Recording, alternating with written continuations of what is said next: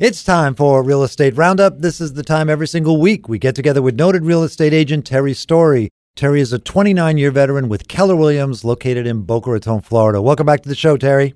Thanks for having me, Steve. You know, last week we talked about the right to inspect. And as we were discussing this show this week, you said you wanted to get into more detail because I know this is important. What is it that you want to tell us? You know, Steve, a lot of people don't realize and they don't understand what it means as is with right to inspect. And especially the sellers, they get a little frustrated when, you know, that you've negotiated a deal that are selling it as is, but they don't understand what the right to inspect. So this is what it means. So the buyer reserves the right to have the property inspected, and if they don't like it, they have three choices. They can accept the contract the way it is, the condition of the property, and move forward. B, they can try to renegotiate with the seller or C, just flat out walk away. Now, the problem is there's a time limit. There's usually, say, anywhere from seven to 10 days, depending on what you negotiate, to get those inspections completed. Mm. So typically, what happens is, you know, let's say it's 10 days that you have for the inspections. You get the report back on day eight. You go through the report, it's now day nine. Mm. You want the house, but there's items on that report you want the seller to take care of. So on day nine, you tell your agent and you reach out to the seller and say, "Hey, Mr. Seller, I, you know, I, I would like to move forward, but I want you to take care of these two items." And then the seller says, "Okay, I'll, I'll go ahead and take care of it." Well, you really have to cement that in writing.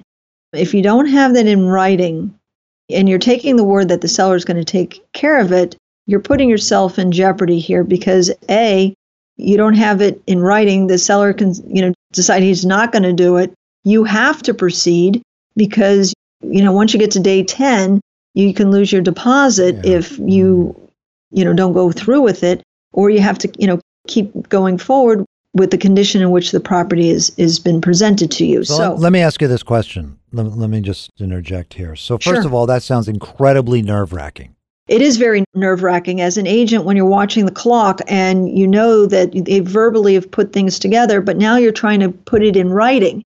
And so what's really tricky about getting in writing, if your cutoff is, you know, 5 p.m. and it's the day of, you know, the, the last day and you're putting it in writing and the buyer says, okay, I'm going to proceed. Here's what I want the seller to take care of. Mm-hmm. Yet the seller doesn't sign it by five o'clock. Well, yeah. guess what? You could be, you know. Yeah. So here's what's important. You've got to put the proper language and when you write up those addendums. Basically, you're going to say something to the effect, and again, consult your attorney because I don't want to give you the exact language of what should be written in there. But the idea is you go back to the buyer in the event that the contract isn't executed by, you know, five o'clock, you know, this day, then the buyer reserves the right to cancel this contract under the as is with right to inspect clause. So you're making a statement, you're sharing with the seller, Mr. Seller, if you don't sign this and you don't agree with this by such and such a time, I still am reserving my right to cancel the contract. That's your safety net. Okay, but let's talk about the other side of the transaction. You, as a buyer, have put down a deposit. Right. The inspection, you've got 10 days. The inspection comes back in day eight. You've got now 48 hours to submit a new addendum and get it signed by both parties. Correct. If you're asking them to make repairs, correct. Yeah. So and if it's not done within the 10 days, you're going to lose your deposit? Well, no, you're not going to lose your deposit. You're going to lose your right to get anything done. You're going to Oh, okay. be forced to proceed in the as is condition. Oh, okay. And if you choose not to, then you're going to lose your deposit. So if you submit it in writing as the buyer, it's still not considered enough because you have to have the seller's signature as well.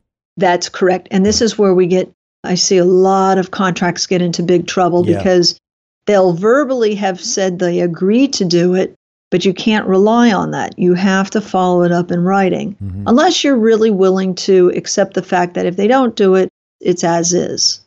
Which, if you found problems, you're not going to be willing to do that. Right. It depends on how serious it is. Some of these issues, some of the oh, buyers yeah. will say, well, if the seller will take care of it, it'll make me happy. Yeah, okay. Depends on the severity of it. But, you know, if you really want the seller to take care of something, what's important to understand is there is a timeline. It has to be fully executed by that mm-hmm. time and day. Yeah, do it right and do it quick. Correct. Do Okay. it right. Do it quick. Don't dilly dally. I can't tell you how many times, you know, I, I beg my buyers order the inspection immediately Yeah. after we've got an executed contract because Right. it takes sometimes four or five days for an inspector to get out there. And then they got to actually create the and then report. they got to do it Yeah, and okay. then get the report back to you. And then if there's issues, you might want to research it. Yeah. And now you're find yourself you're up against the 10th day or the 7th day, whatever the end of the inspection period is. okay. And you're scrambling. As my father used to say, forewarned is forearmed. That's right. I think we get it. Let's change gears here. So here's a question Condo owners are sometimes at odds with the board because sometimes the board wants to do renovations, and there's individuals who live in the condo that feel that they can do those renovations. And you've got an example here where an elevator was going to be replaced, and there was a demand that the association retained certain tenants because they had internal expertise. What's the deal on that? We got about a minute left. Yeah, no good. Don't do it. No good. Um, here's the, no good, no way, Jose. Here's the problem. As a board, you have the responsibility to hire currently licensed professional people, and you're also creating a huge liability, a catastrophic liability potential for your association for loss of insurance coverages if there's problems arise. It's a great idea and uh, thought of having somebody within the association take care of these things, but they can work along the side with the contractor, maybe be a liaison, Mhm. If you will, Or maybe uh, watch an over internal them. expertise. Yeah, But report back to the board. don't even touch it with a 10 foot pole. Yeah. Do it right. Hire someone else. hmm Yeah, the board's got fiduciary responsibility here. You want to have someone that's uh, licensed in the state. You also want to take bids from people who are in the business, and you want to be very, very careful. We are out of time. My guest, as always, is Terry Story. Terry is a 29 year veteran with Keller Williams, located in Boca Raton, Florida, and she can be found at terrystory.com. Thanks, Terry. Thanks for having me, Steve.